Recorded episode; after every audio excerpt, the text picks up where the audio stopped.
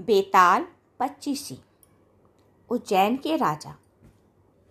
विक्रमादित्य की न्यायप्रियता साबित करने के लिए बेताल, पच्चीसी की रचना की गई।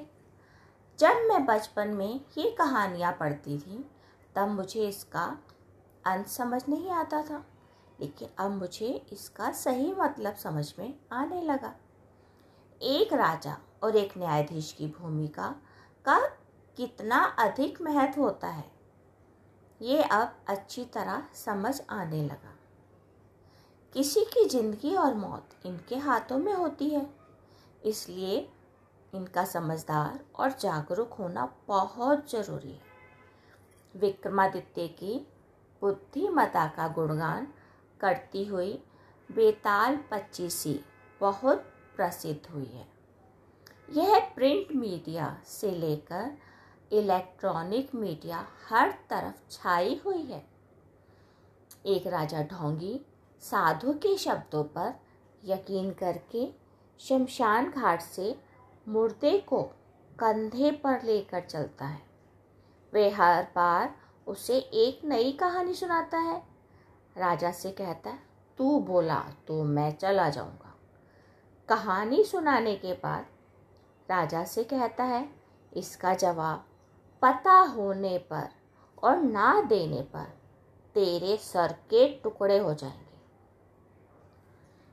इसकी धमकी देकर उसे अनेक बार परेशान करता है।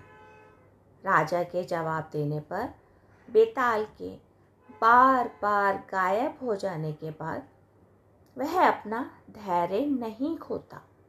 वह लगातार शमशान में जाकर पेड़ से उसका शव उतारता रहता है। अंत में बेतार उसके धैर्य के सामने झुक जाता है।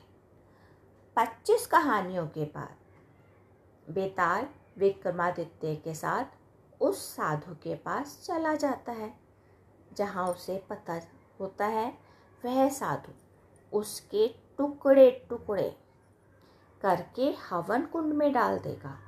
वह राजा को पहले से बता देता है।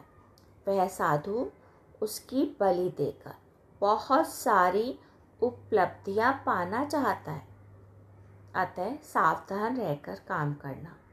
वह साधु धोखेबाज है। उसने पहले अपने धोखे से उसे मार दिया, जबकि वह उसका भाई था। अब वह तुम्हारे माध्यम से सिद्धि प्राप्त करना चाहता है। इसके आगे राजा ने अपनी जान कैसे बचाई, यह अगली बार बताएँगे, क्योंकि ये कहानी अब बहुत लंबी होने लगी है।